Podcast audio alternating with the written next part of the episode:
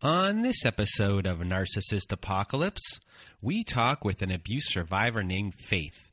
And Faith was in a controlling relationship with a charismatic abuser. It's a story of self worth, emotional manipulation, hidden recorders, tracking devices, and figuring out why we stay.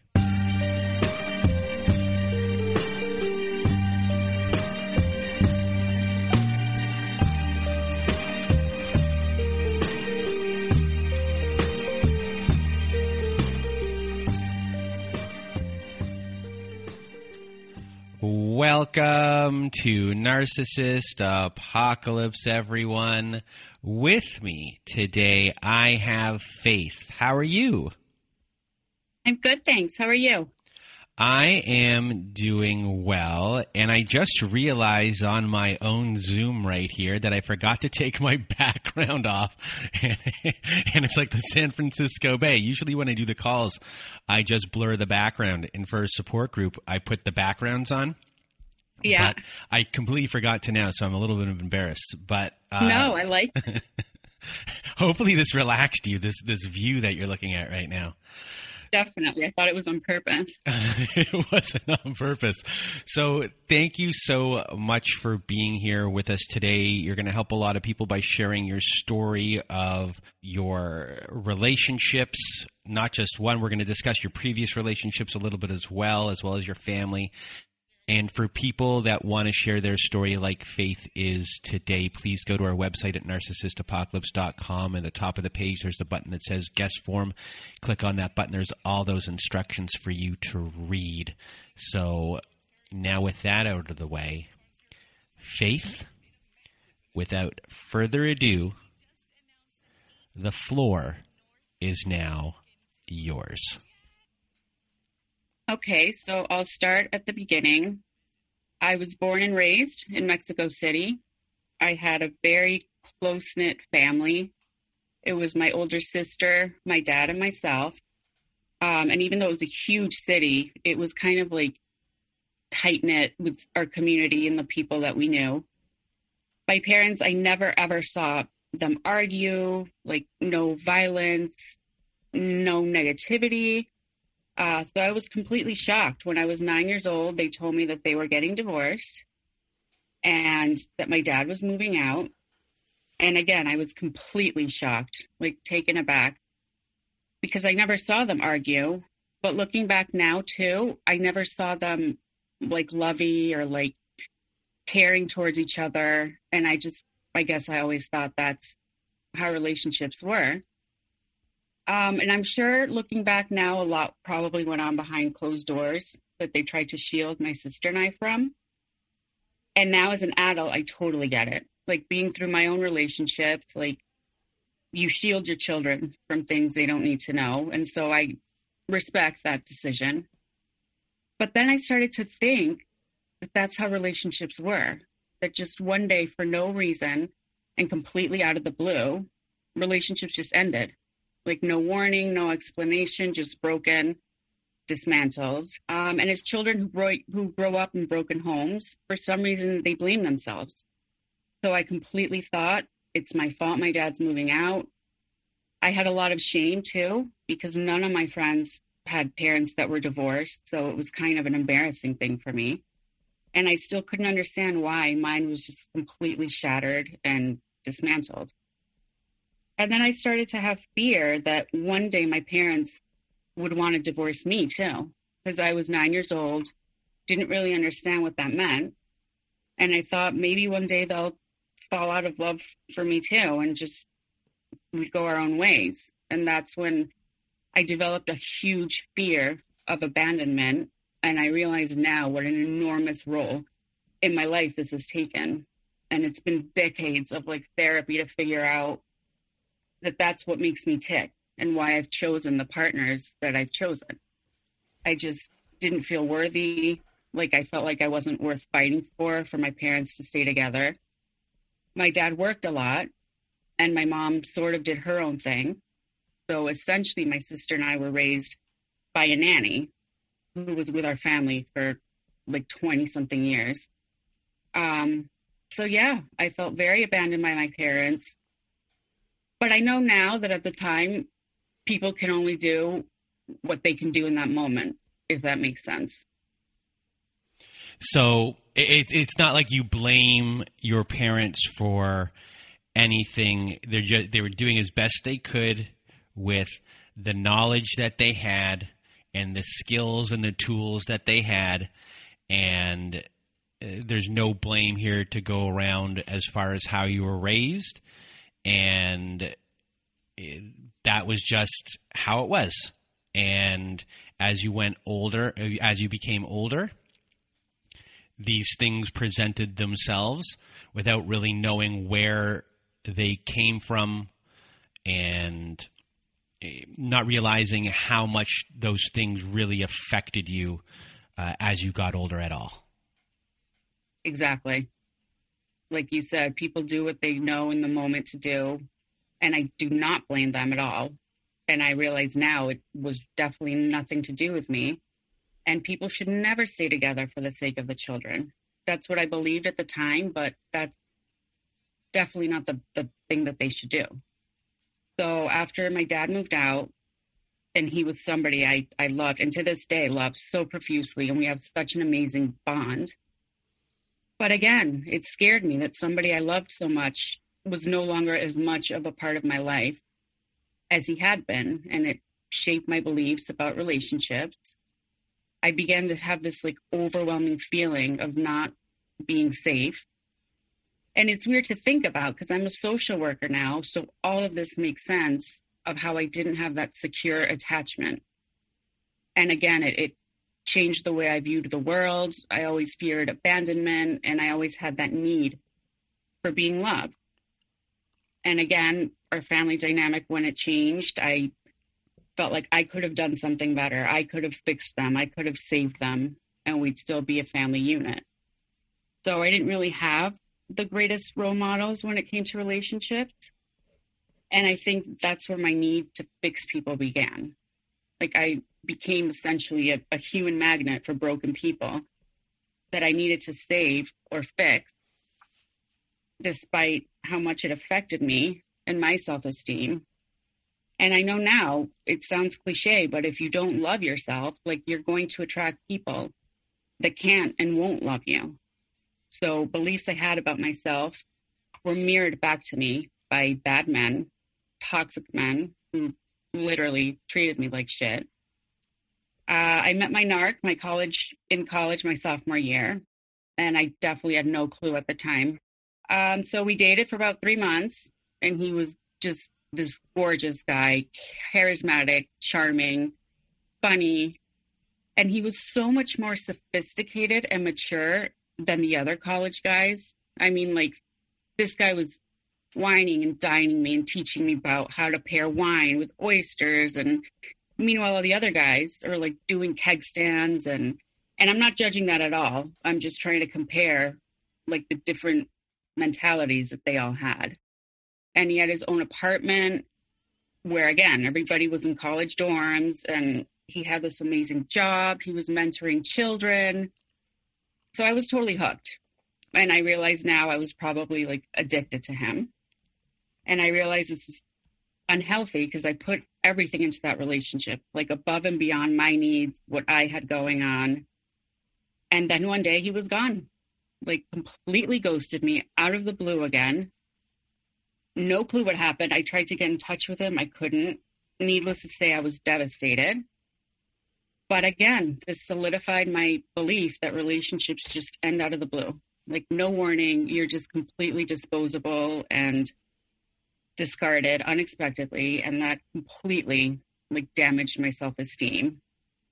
Um, and then a year later, I met the father of my firstborn son, who is now 18, and he came from an extremely well-known family, like super wealthy, prestigious, but that's not the reason I was attracted to him. I just genuinely loved the guy and we got pregnant pretty quickly and I was excited. I wanted to be a young mother and grow up with my son and sort of learn about the world together.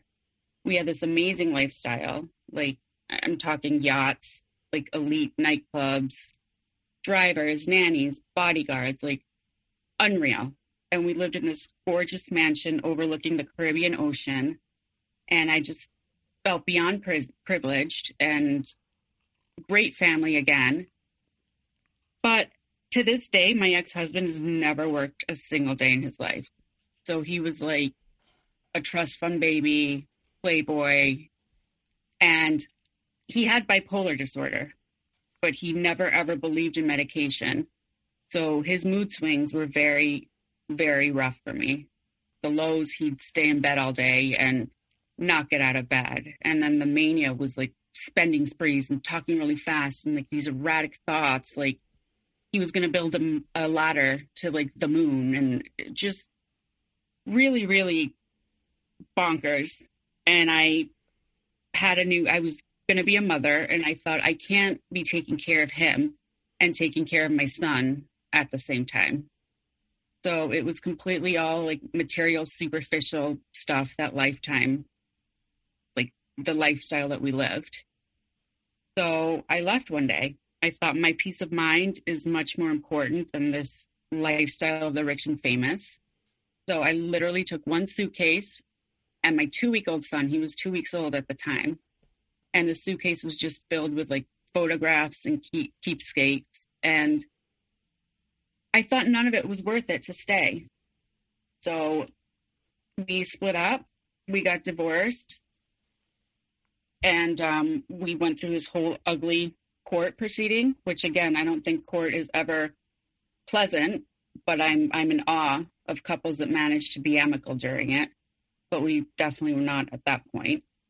Because of his erratic behavior and impulsivity, the judge granted me sole custody with supervised visits, and um, I got legal legal final say in everything.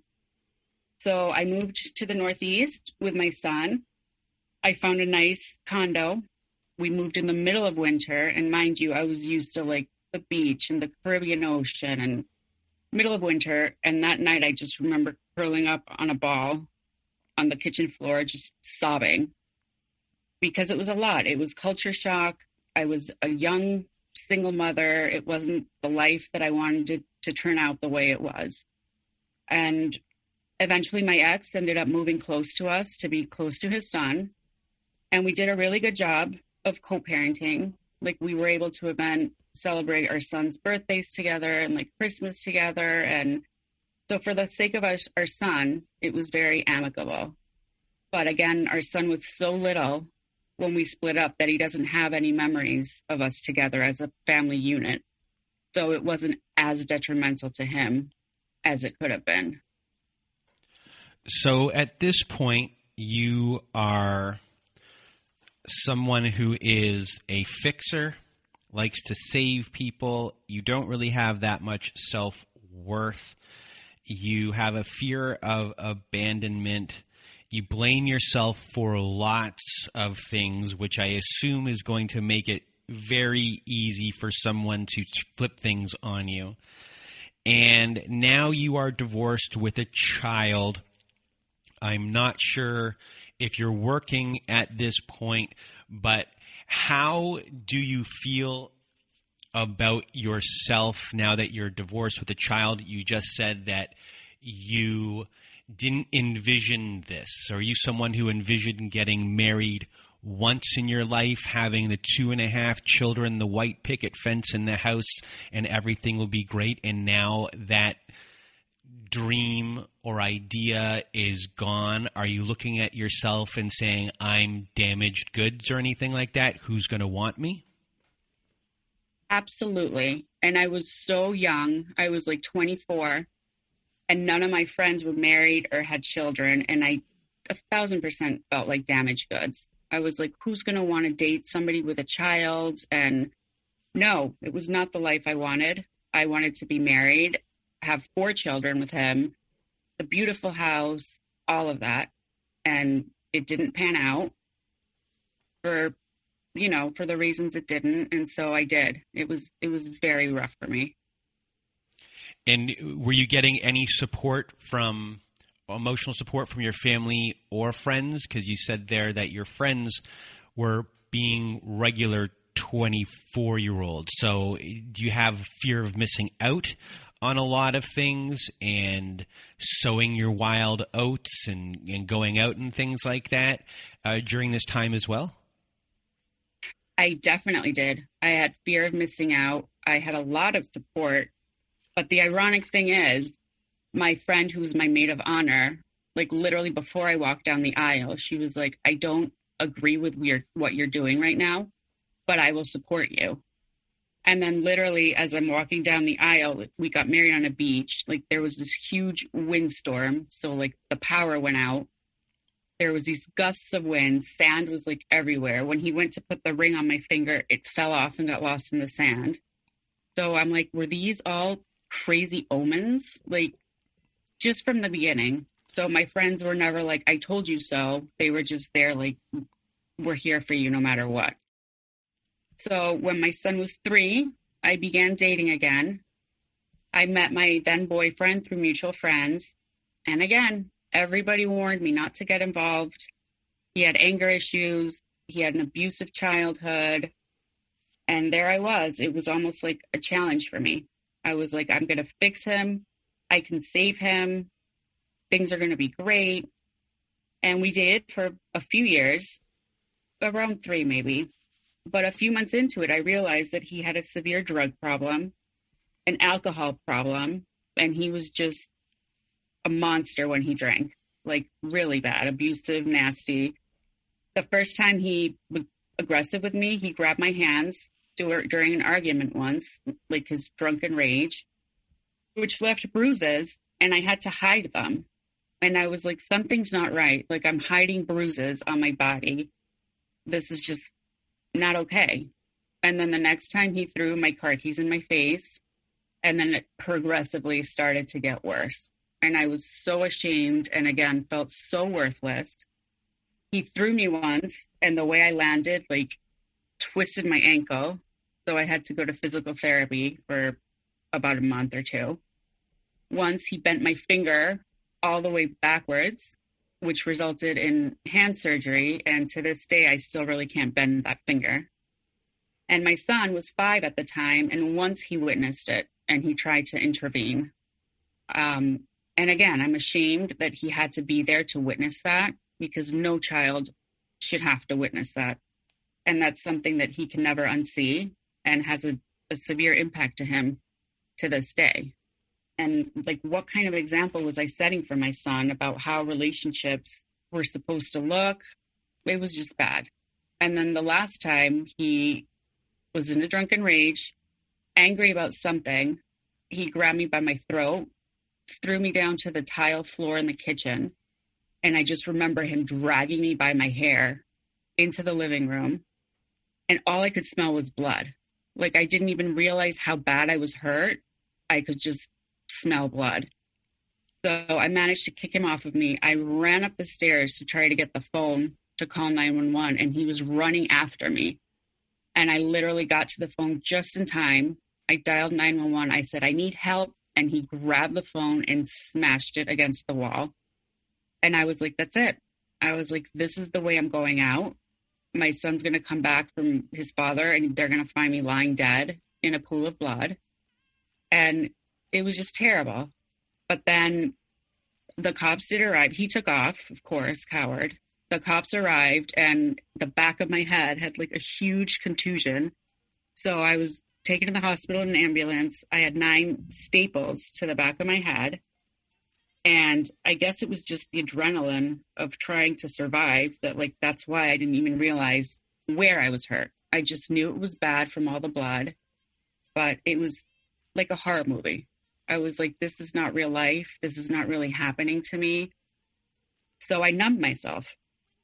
I decided not to feel like if I don't feel and it's not real. Um, the cops asked me if I wanted to press charges, and for whatever stupid reason, I didn't. Maybe out of fear or like embarrassment. So when that happens, the judge automatically rules a restraining order for like a year. So he was charged with physical assault and interfering with an emergency call. And that definitely saved my life because it was only getting worse. And I did try to leave before, and they say it takes like seven events for the woman to finally leave. And it's always the most dangerous part when you do leave because that's when it gets really nasty. He used to tell me he had a plot of land somewhere where nobody would ever find my body. Like, it's crazy. And I did not want anybody to know about this. And I went to work on Monday, and everybody was like giving me really weird looks. And I was like, do they know? Come to find out, it was all over the, the front page of the newspaper.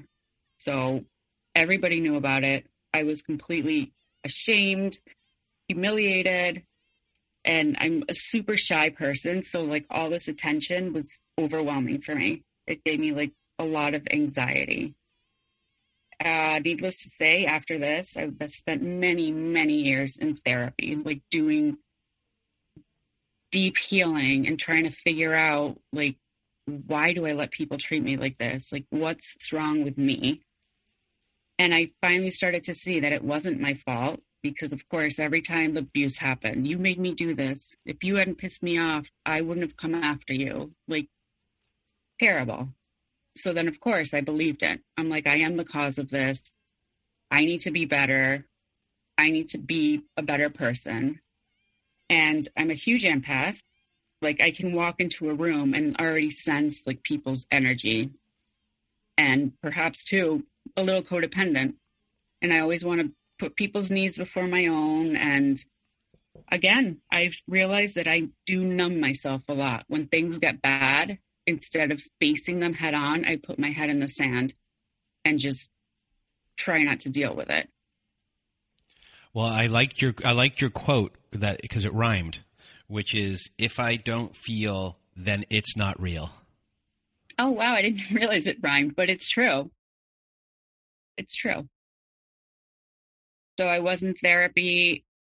I was I was going through the motions. Some days I believed what the therapist told me, some days I didn't. Like I still wasn't completely there, but I had gotten my life on track. For the first time in a really long time, I, I felt proud of myself. I got a really good career as a social worker and was helping people in a healthy way, like through counseling them and not trying to fix them at my own detriment. I bought a house. I had it all together. I was killing it as a single mother. I was doing so great, self sufficient, financially independent. I just, I did. I felt on top of the world. The last thing I was looking for was a relationship, like whatsoever. I was happy and thriving being so, so single. I was just devoted to my son, focusing on my career. And then one Friday, a friend wanted to go out for happy hour. Well, before we get to that, I have a question. Okay. All of these great things are happening. Your career, your child is doing well, everything is coming up faith. But do you do you love yourself? No. I don't. Like I'm feeling good, but deep down like I don't love myself. So you just built a mansion with no foundation, with cracks in the foundation, is what has happened. Exactly. So my friend wanted to go to happy hour. I totally did not feel like it. I just wanted to go home and like lay on the couch and watch Netflix. And he's like, Come on, you don't have your son. It's been a long week. Let's go just for one drink. So I'm like, Fine. We go, just the hole in the wall bar. As soon as I walk in, I see my narc sitting there. And I just froze. Like my heart sank. But at the same time, like all these butterflies flies came back and it had been like 15 years, I think, since we had seen each other. And of course, I went up to him we started talking. He gave me the biggest, warmest, longest hug, which he was always really good at. Like he just made you feel so special when he hugged me. Um, he said he was playing golf up the street and he too did not want to go out for a drink, but his friends like persuaded him to come. So in my mind, I'm like, this synchronicity is like meant to be. Like the universe wants us together. This is the path we were supposed to choose. And he's my soulmate. And he kept saying he had zero recollection of ghosting me in college. So I just totally let it go. Um, and he was like a mastermind. He's a salesman. So he knew how to sell people tell them exactly what they needed to hear so he could get exactly what he wanted. Like he could literally sell ice to an Eskimo. And so he completely reeled me in again. But my gut was screaming. And you should always listen to your gut because it's always a thousand percent right. Always. I think part of me was like, he doesn't want you. He already abandoned you and kicked you to the curb. It's going to happen again um, he's capable of hurting you. Just bad. Like, yes, I, I should run for the hills. That's what my gut was telling me. And you're someone who already mentioned that when you go into a room, that you can feel or sense other people's energy. So, is this one of those situations where your energy just put up a giant X right in front of that person? and was like kind of like repelled you in the sense of how magnets can repel each other? Absolutely. That's exactly it's like you're in my head. That's exactly how it felt. And I just ignored it and we started dating again and things got pretty hot and heavy like really quickly, like super intense. Uh, one night before we went out, he was like, just do me a favor. He's like, make sure you wear something nice. Make sure you look good. And again, red flag right there, which was weird. And I just let it go. And then he started the love bombing. Buy me presents, roses. You're my person. You're the love of my life. We're going to be together forever. Let's have a family together. And then when we were together, he like hung on to every single word I said. Like he was fascinated by me. He wanted to know every single thing about my life, my childhood. He wanted me to confide in him that things I had never told other people. He especially wanted to know my fears and my vulnerabilities. And I was like, wow, nobody's ever had so much interest in me. Like, I'm really special to him. This is amazing. And of course, later down the line, all of these things I confided in him were used as ammunition thrown in my face. But we'll get to that. And there were other red flags too. Like whenever we went out, my eyes had to always be on him. Like if I looked away from it for a second, I was being disrespectful. I was checking out other people. So I was just stressed out all the time, making sure that I was watching him the whole time. He always had to be my priority he always needed attention and praise and victory laps whenever he made a sale or just always had to tell him how gorgeous he was. And if I didn't, I would get the silent treatment, which at the time I never even realized what that was. And it was just crazy. And again, he, it was transactional with him. Like my love for him was unconditional and his was always conditional always transactional. I'd be like, oh my God, here we go again. He's going to abandon me. I would try anything because the pain of the silent treatment was like unbearable. And it was just very cold, very callous. Like we hadn't reached the tantrums yet. Um, one day he called me up and wanted to meet up for dinner in like an hour. And I said, I'm sorry, I have plans and it would have been rude to cancel on my friend last minute. So he lost it. He just went into a full on rage, screaming at me, I'm not your priority. We should just not be together. This is just a bad idea. So that was the first discard phase. So I'm just going to interrupt one more time for everyone to understand what's going on here. Early on here, these little tiny things that are happening with your specific personality and issues uh, that you're coming in with in a way these even though he might not know what he's doing these are little tests for him to do where he can do these things and you are then in a way grabbing at straws.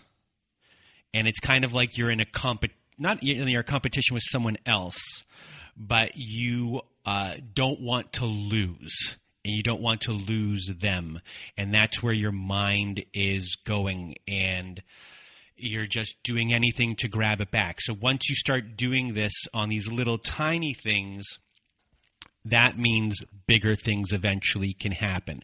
Because at this point, this person knows that these little silent treatments, uh, the way they react to things, you jump over that. Like if you have a boundary line, you jump over that boundary line over to them and the way you react to it is like no no no no come back come back come back so it's you know your boundaries are gone in that sense. And in one sense, he doesn't have to reach over the boundary line to come and get you because the way of him pulling away makes you go over and jump over there to bring him back. Exactly. Exactly. And the more he pulled away, the more I would try yeah. to bring him back. And, and, um, I had my own house at the time and I had an issue with my bathroom. So he came over and helped me tried to help me fix it and ended up putting a huge hole in my wall. So I couldn't shower in that bathroom anymore. And he stopped working on it because it seemed like it was an inconvenience for him. So about two weeks later, I told him, I said, you know what? I, I think I'm just going to hire somebody to fix it. I didn't say it nasty or anything. And again, he went into a whole on rage do whatever you want. He canceled dinner plans we had that night, and I could not understand.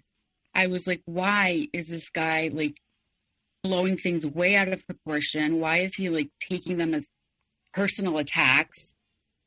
It was just bananas. I just couldn't understand what was going on. It did not feel right, but I continued to pursue him. Um, we got pregnant pretty fast and we moved in together like almost immediately. I was so happy to be having another baby. And again, completely love bombed. There, there's an, an agenda for everything that he did. And then I would end up feeling guilty. Oh my God, how could I think badly of him? Look what a sweet guy he is.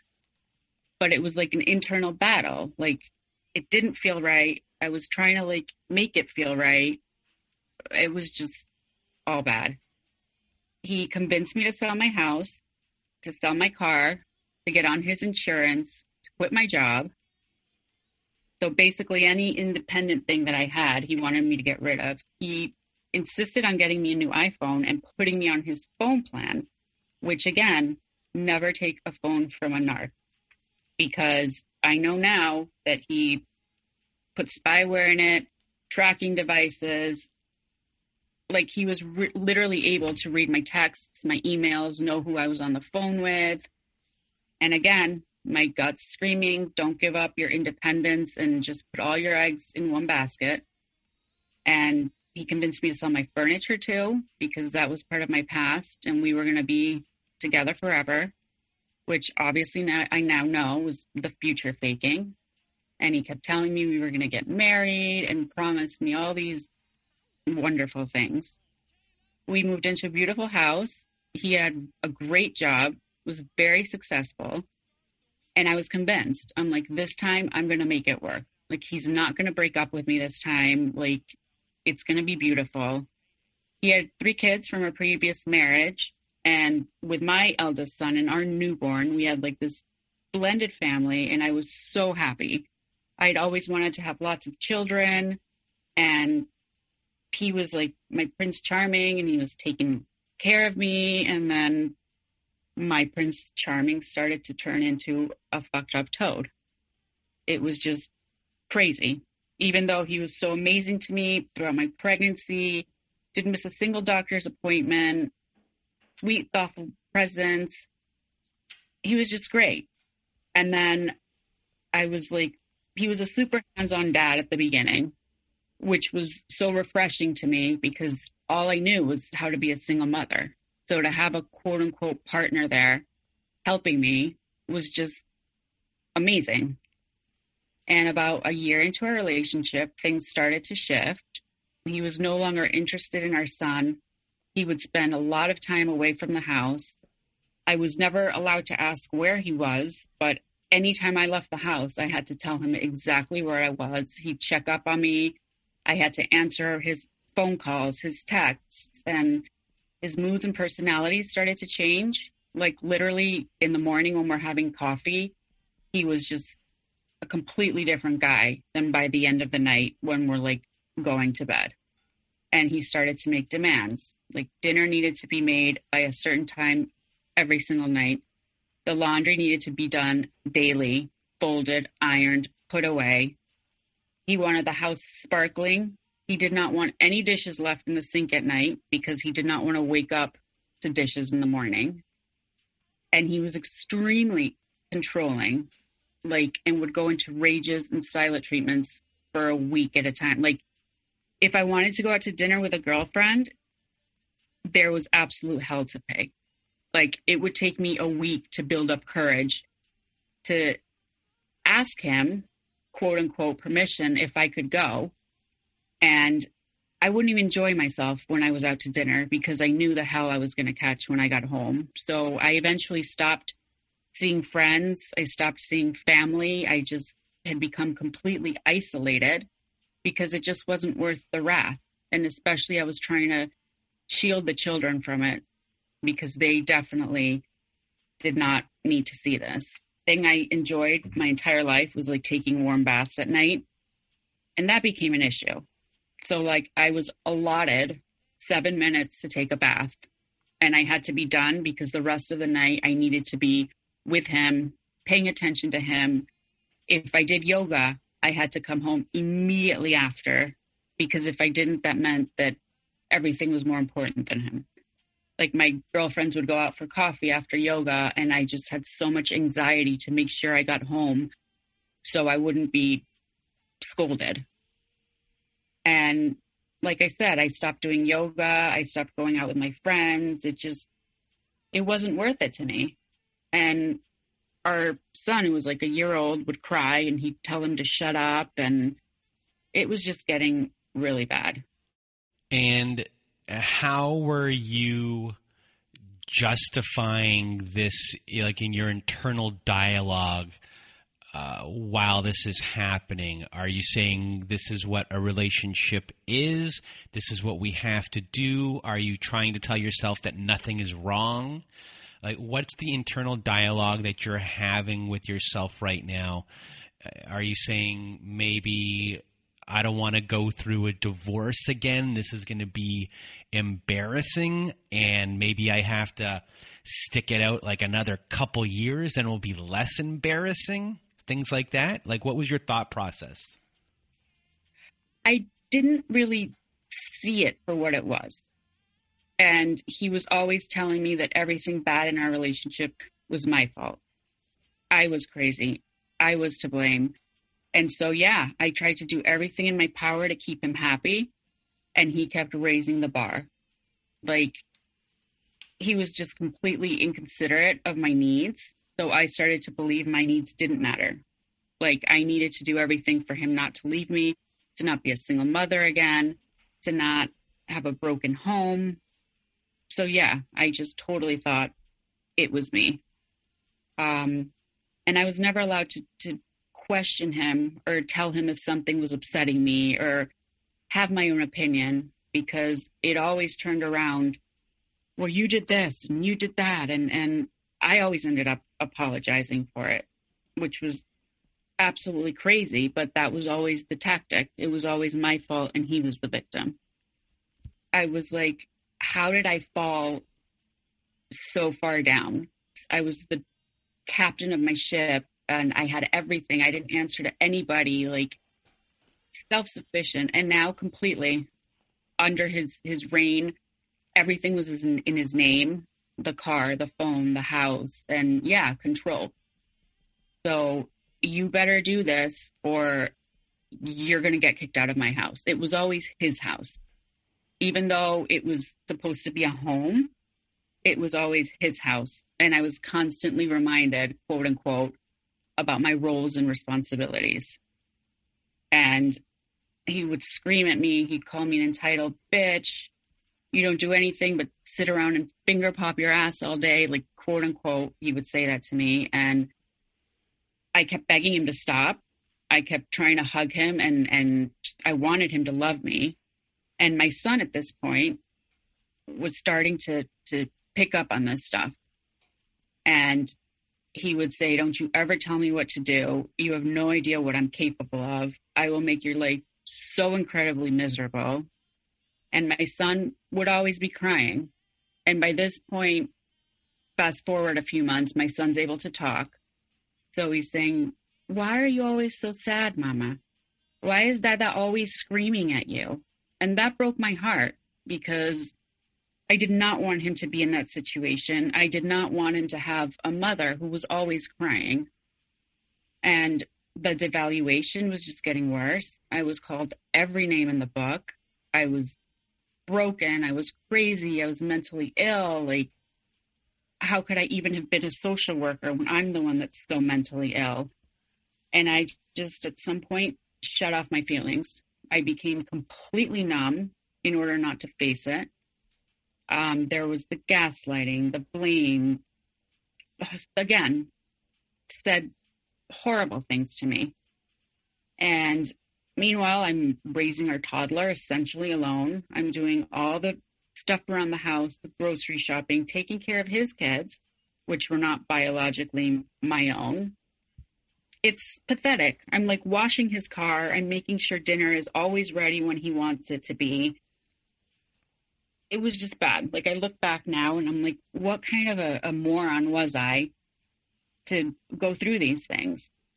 And he was allowed to go out to dinner. He didn't have to be in touch. He would go play golf. He was a member of this prestigious country club and they would have events. And all of the other guys brought their wives to these events and I was never allowed to go. I was just, I felt like a dirty secret almost. And he began to engage in triangulation and try to pit me against my family members. He would smear me to them and then just cause fights to the point where like I had nobody. I didn't reach out to anybody anymore. It was just crazy. I was constantly walking on eggshells. If I didn't look him in the eye, if I didn't speak to him when he immediately when he asked me a question, it was so bad that he wanted me to tell him when I was leaving a room what room I was going into next. So, like, if I got up from the living room, I'm going to go into the kitchen. Like, just crazy, like, complete mind fuckery. It was just bad. I later found out he had hidden cameras and recorders all over the house. He had put a tracker in the garage door to alert him literally what time I left the house what time I got back. I wish I'd known about these cameras because it's illegal to tape somebody without their consent or their knowledge. It's considered voyeurism, and that's a felony. And then he was constantly accusing me of cheating and that I was getting hidden phone calls. And I don't even know how to get a hidden phone call. And he, I was always to have my phone facing up. But meanwhile, his phone was always on private message and he'd always be in the bathroom on his phone. And it was just crazy. I asked him once if I could see the phone bill and he just lost it. Super defensive. You don't need to see that. You don't trust me. You're the one that's been cheating on me.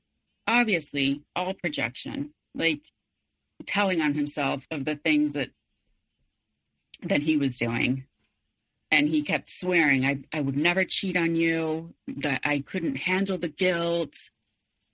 Just very very bizarre. Um, he wouldn't ever ever let me meet his ex-wife which i thought was weird. Like i'm essentially raising her children. It's just strange that i wouldn't get to meet her. He never would allow me to go to his children's special life events like graduations and birthday parties and I loved these children as they were my own.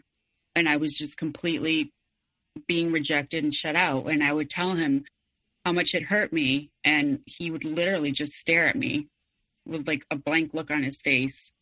Like there was nothing like inside inside him. And then again, whenever I started to stand up for myself, whatever I told him in the past was thrown in my face and used against me and do you want me to start beating you up like your ex-boyfriend did because you probably deserved it and he'd say, You're lucky to even be with me. He goes, Because honestly, you're not ever going to be wife material. He goes, In real life, I wouldn't even be friends with you. And he goes, And by the way, you need to start wearing more makeup. I need for you to paint your nails red.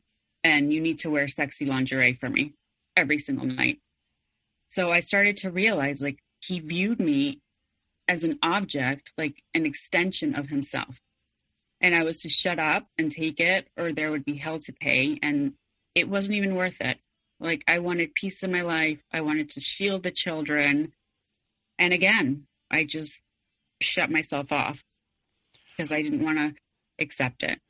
What does that mean, real life?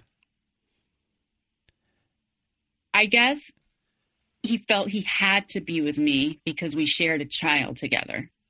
So I think he meant in real life, if we didn't have a child, like he wouldn't even be friends with me, which is obviously devastating to hear and makes you feel like terrible. And every time I did what he wanted, like the bar was raised higher. It was never, ever good enough. I didn't realize until later that every single night he'd go down into the basement and write up a log of my behaviors that day. And at the end of every month, I was physically presented with a report of every day how I had failed him, what quote unquote sins I had committed. He hated when I spent time with my older son. And in his report, on such and such a date, you spent this many minutes in your son's room. And on this day, you were in the kitchen on your phone and you didn't say hello, or your bath was two minutes over. Like it was psycho. It was just completely not normal. He was so jealous of my firstborn son. He stooped so low, actually, of accusing me of having an incestuous relationship with my son. And I, you're told all these toxic things for so many times that you start to believe them. I was broken. I was disgusting. I was a joke, severely mentally ill. And he kept telling me, I'm not signing up for this for the next 40 years of my life. And again, it was always about him, his needs. It got to the point where he would gaslight me so bad that he would hide my objects. Like if I left my phone on the table and I went to a different room and came back, the phone would be gone and I'd be like, Have you seen my phone? And he'd be like, I don't know what you're talking about. I'd search the whole house, I'd come back, and there was my phone. And he'd be like, You're seriously losing it. Like, you really, really need to get to see a psychiatrist. You need help. You're severely mentally ill. And again, I thought, if I go to psychiatrist, he'll love me more. So he made an appointment for me I went to see the psychiatrist, and before I went, like he gave me a script of what I was to tell the psychiatrist, which is bananas. So the psychiatrist put me on a bunch of medications, like ridiculous amounts of medications. So then he would always be like, Did you take your medication? You need your medication. There's something severely wrong with you. And then his daughter came to me once and she alluded to the fact that he was a dangerous and angry, violent guy. She told me how he used to kick the door in to get to anybody if they tried to get away from him. He said that she said that his ex wife was constantly hoping that he wasn't doing to me what he did to her.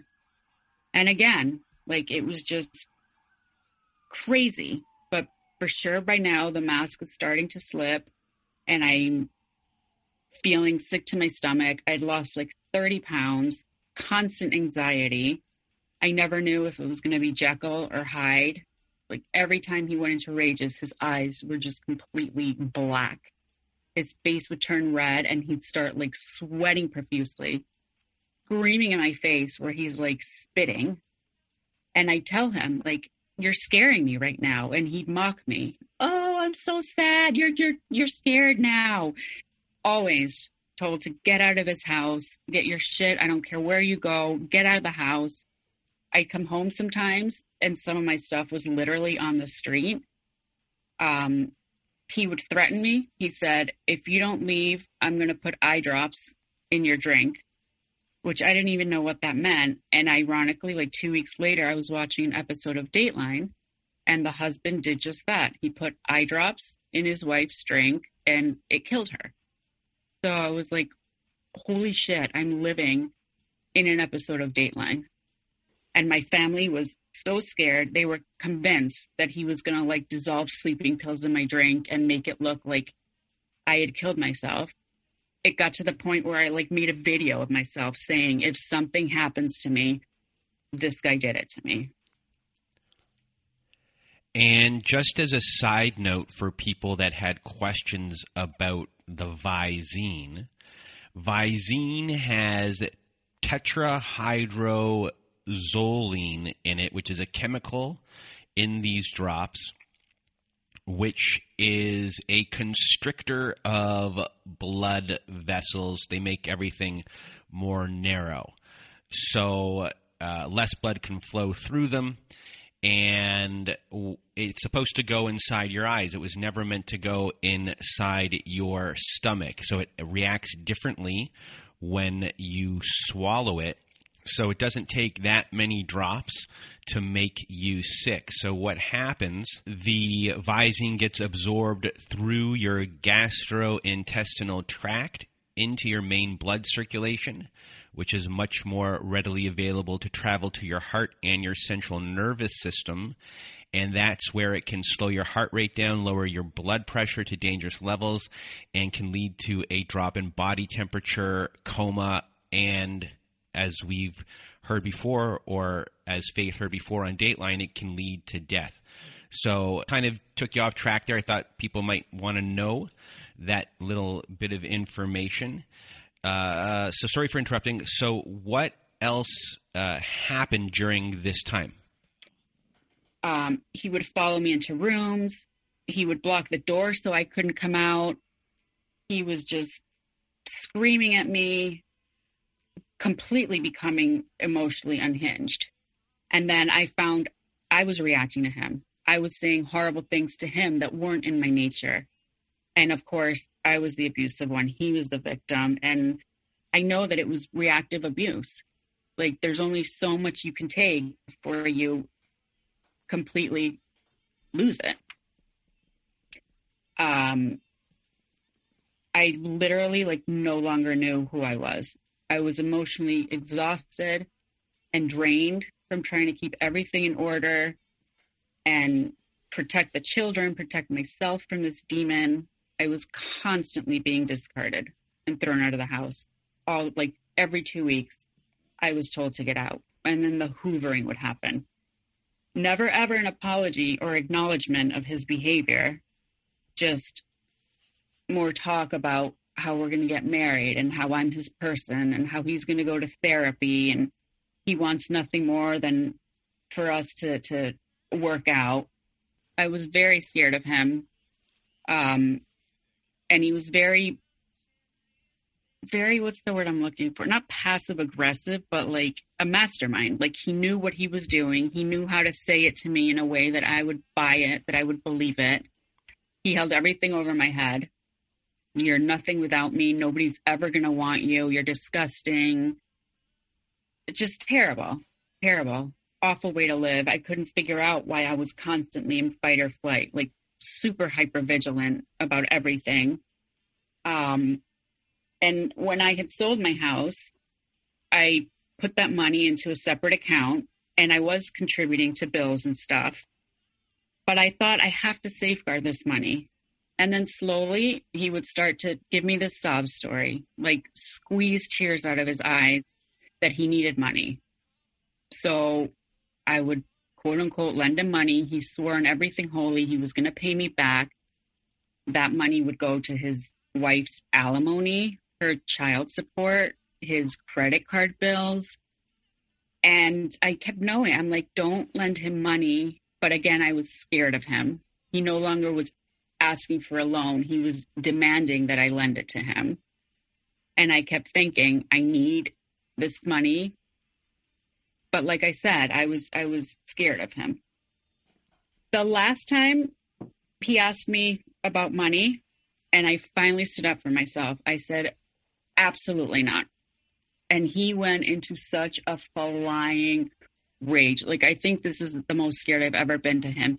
He went to punch me, and I ducked just in time so that he didn't get me. But I'm I'm thinking this is getting progressively worse.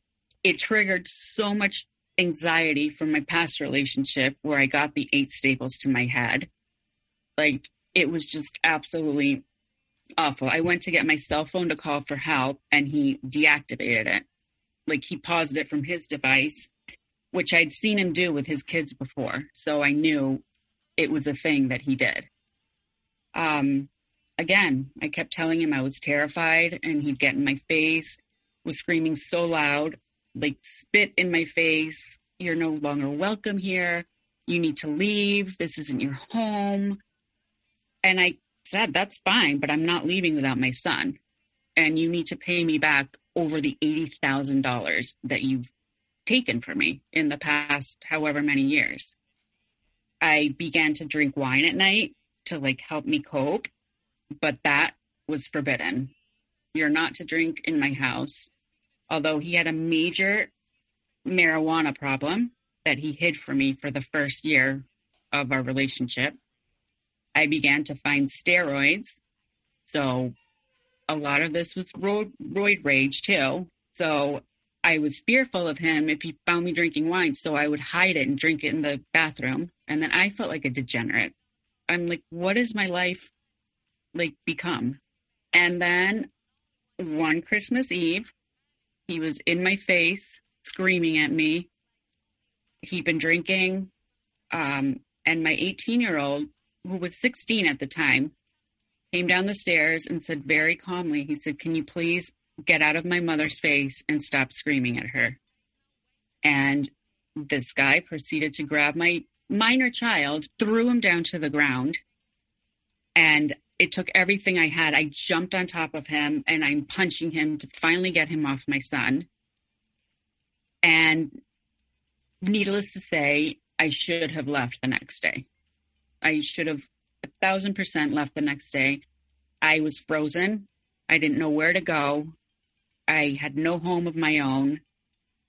So I stayed.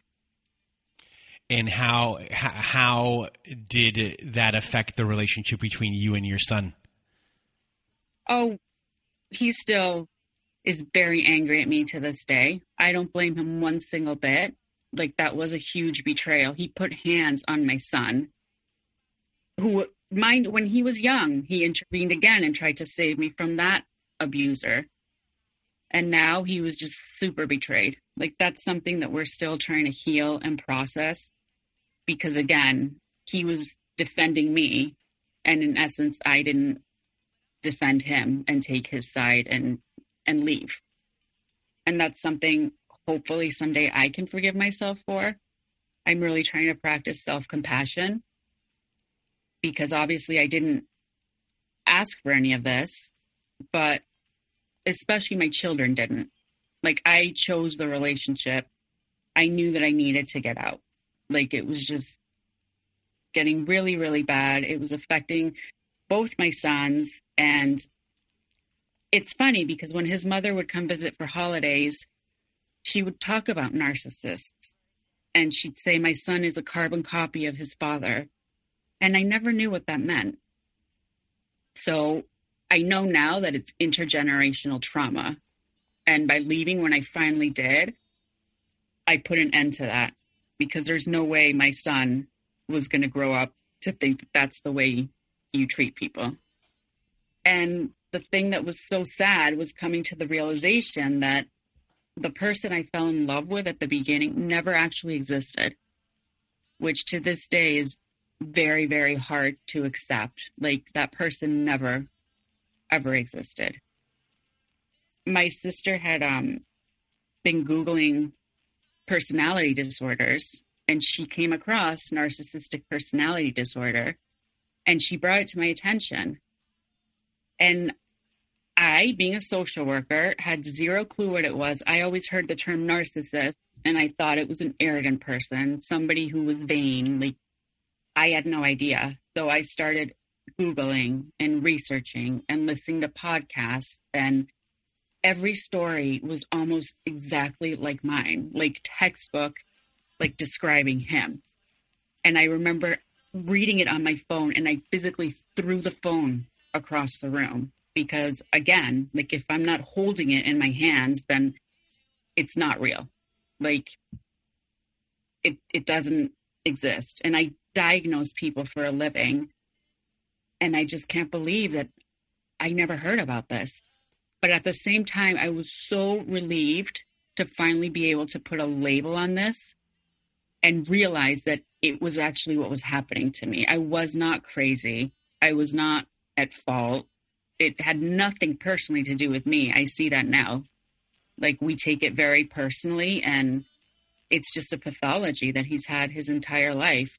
And I'm sure the pattern is going to repeat and repeat and repeat.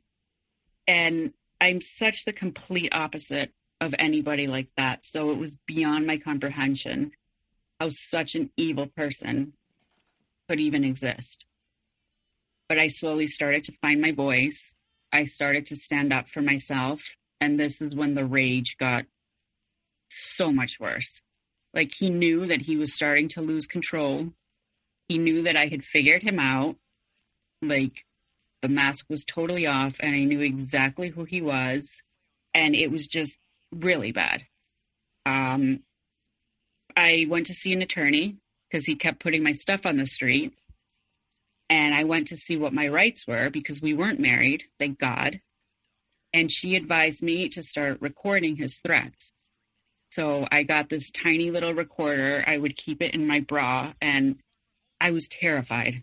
I was terrified that he was going to find it and and figure it out and what he was going to do to me. But these threats started to become physical one night. And he told me, he said, I'm going to take our son the next morning. And I said, What do you mean? I said, Where? He goes, Don't worry about it. I said, Well, for how long? Don't worry about it. I'm just, I'm letting you know that I'm taking him in the morning. So at that point, I felt like my son and I were sitting ducks. And I knew, like, I'm like, this is it. This is just bad. Like, no.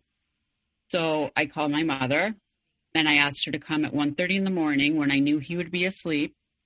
I said, pull into the driveway, turn off the headlights, and I'll be watching and waiting. And I will run out with our son, and then we need to leave. And she didn't even question this. She knew all of the stuff that was going on. So the adrenaline was like nothing I've ever felt. I was terrified and I sat there and watched. I knew he was asleep. I went, I grabbed my son out of his crib, wrapped him in a blanket, and I just ran. We got into the car and we drove off. And neither one of us said a single word in that drive. I think we both knew how bad things were. And we were just totally trying to process it. And then, like 10 minutes later, I get a text from him. He's like, This is it. You finally had that mental breakdown that I knew was going to happen. I'm calling the police because you've kidnapped our son. And I said, Our son is fine. We're at my mother's house. I no longer feel safe around you. So the next morning, I went to the courthouse. I filed a restraining order against him. And like five minutes later, he walks into the courthouse. Obviously, he had tracked me.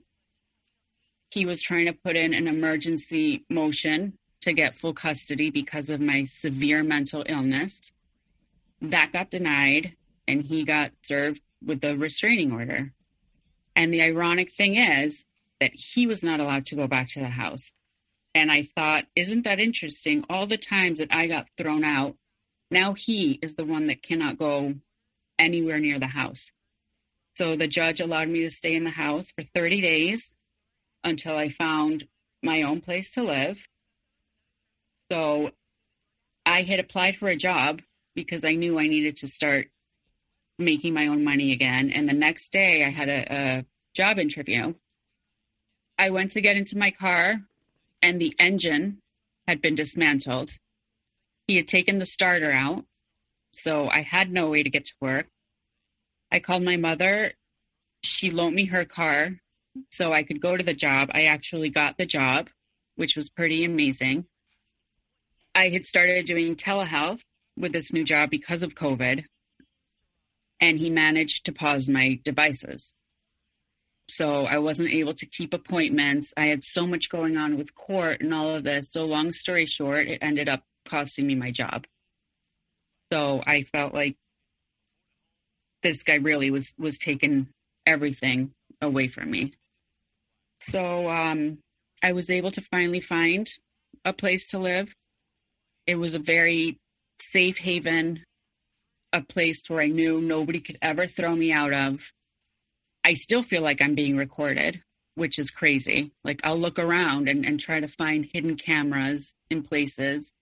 The PTSD I have, it's hard for me to leave the house. And the nightmares I have are horrible. Like it's to the point where I'm terrified to go to sleep. I was finally put on medicine for for um nightmares that they give war vets and that's helped me tremendously. We're in the middle of, of court trying to do the custody and parenting agreement and all of that, which is just a mess in and of itself. I have a great lawyer. We have a temporary agreement now which already he's like motions of contempt have been filed numerous times because we know these people don't like consequences and the rules just do not apply to them. But I, I know that this does not define who I am. Like, I know that I've been through a lot, but that was just like a chapter of my life. It doesn't define my whole existence. And I genuinely feel like there are good people out there. Like he's stolen so much from me. I'm not going to let him steal my faith in humanity, like whatsoever. Um, I'm terrified that he's going to charm the judge and the family service and just do what he does, like sell people I really, really, it's my goal to educate the judicial system and lawyers and policemen on this affliction because nobody knows about it. Nobody knows the manipulation. And a lot of times, narcs get more custody. Mine's going for more custody. I know it's to hurt me because he was not involved in our son's life the past couple years of his life. And slowly, I'm starting to like feel my feelings again because feelings serve a purpose in our life. Like they're there to protect us, to get us out of dangerous situations. I'm starting to laugh again, which the first time I heard myself laugh, I was like, whoa, who was that? But it was like generally like from my gut, like an amazing laugh. I feel like my feelings are starting to thaw out. And I just feel so intensely like the amount of love I feel for my sons is beyond powerful. Just happy, like at peace, not walking on eggshells. And there's no way I can co parent with this guy. Like, you just cannot co parent with narcissists. So, we're doing parallel parenting where we just stick to the need to know basis stuff. We communicate everything on our family wizard. I make sure that everything's documented that there's a paper trail. When I we do the pickups and drop offs of our son, I make sure it's in a public place, like a police station. I don't make eye contact with him. I stick to yes, no answers. Like he will no longer corner me and I'm never going to put up with his his jabs and his demeaning criticisms and his argument. Like no. I'm done. He no longer controls me he tries to, of course he does, with stuff that comes to our son. And I just need to find a way to deal with that. for the next 15 years and just realize that that's what it's going to be. I'm in therapy right now. I have an amazing therapist who does EMDR, which is helping me a lot. Um, I not felt sorry for myself. I do feel sad though that I allowed myself to be treated that way. I feel horrible that my sons had front row seats to the abuse, which in essence, they were abused too because they witnessed it. He stole moments from me that I will never get back with my children because I was so disturbed that I couldn't pre- be present in the moment with my children. And they deserve a happy, healthy mother. So slowly we're starting to build memories together again, bonding. Like they know that I'm there unconditionally for them. Slowly starting to pick up the pieces of my life and that feels amazing. Like it's the most excruciating thing i've ever been through in my life but it's also the most empower, empowering thing i've ever ever been through in my life. Recovering from this trauma and healing and starting to work on the whys.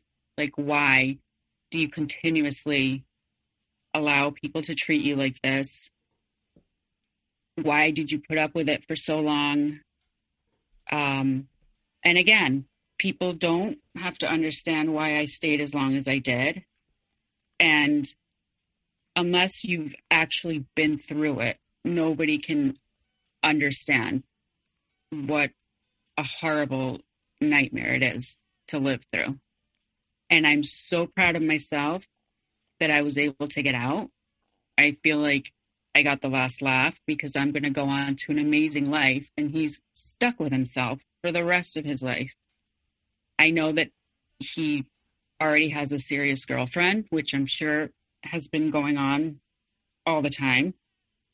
I'm like devastated and trying to heal myself. And he just never even looked back, like discarded, like I never even existed, which is heartbreaking. But again, I'm, I'm learning that it wasn't me. I can't take it personally because I'm sure he's going to do it to his new supply. And he's always going to keep trying to feed that supply. And it just sucks. But I will get to a place where I will forgive myself. I hope that my oldest son forgive me and we can heal that relationship and just find my worth and start loving myself so that this never ever happens to me again. But I can thoroughly say that I now know what red flags to look for and to just run for the hills. So, before we end our show, do you have any words of wisdom eh, or advice for everyone listening? Just get out. It's not going to be easy, but it's a thousand percent worth it. These people do not change, they get so much worse.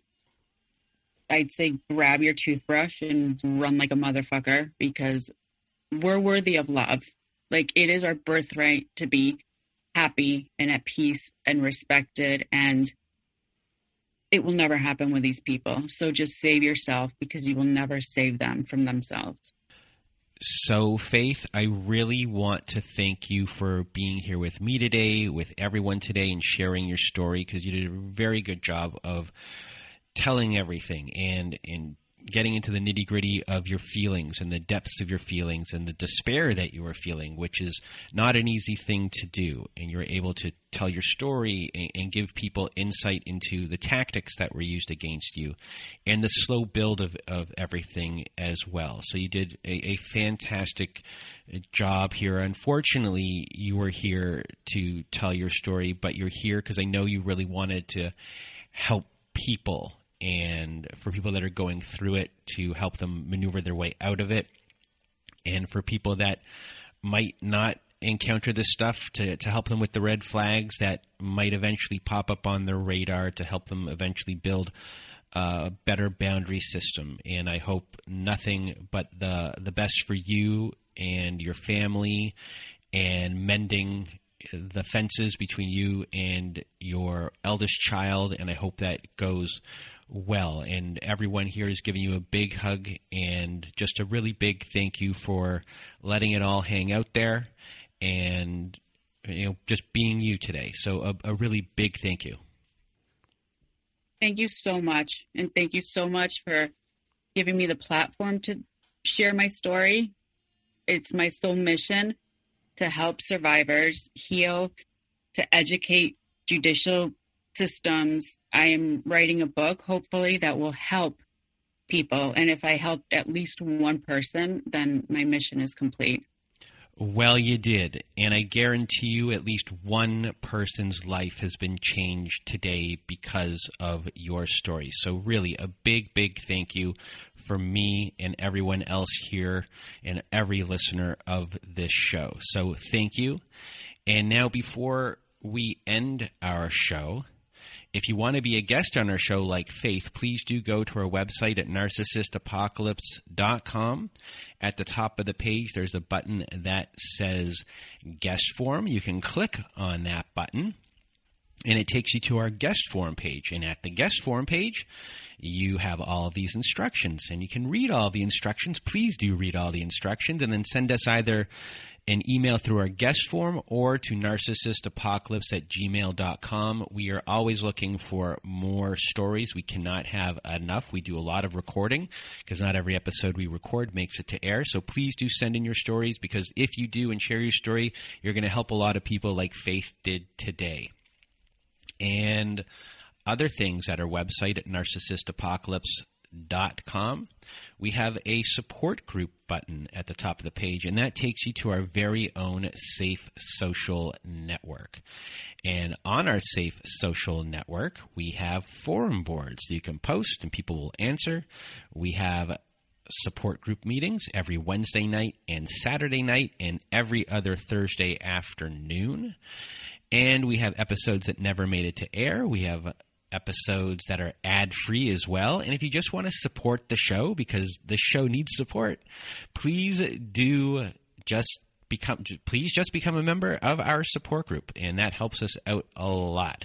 And you can do that at narcissistapocalypse.com top of the page press that support group button and we will see you there. Another way to help us out is to leave reviews, everyone, to leave nice written reviews about the show.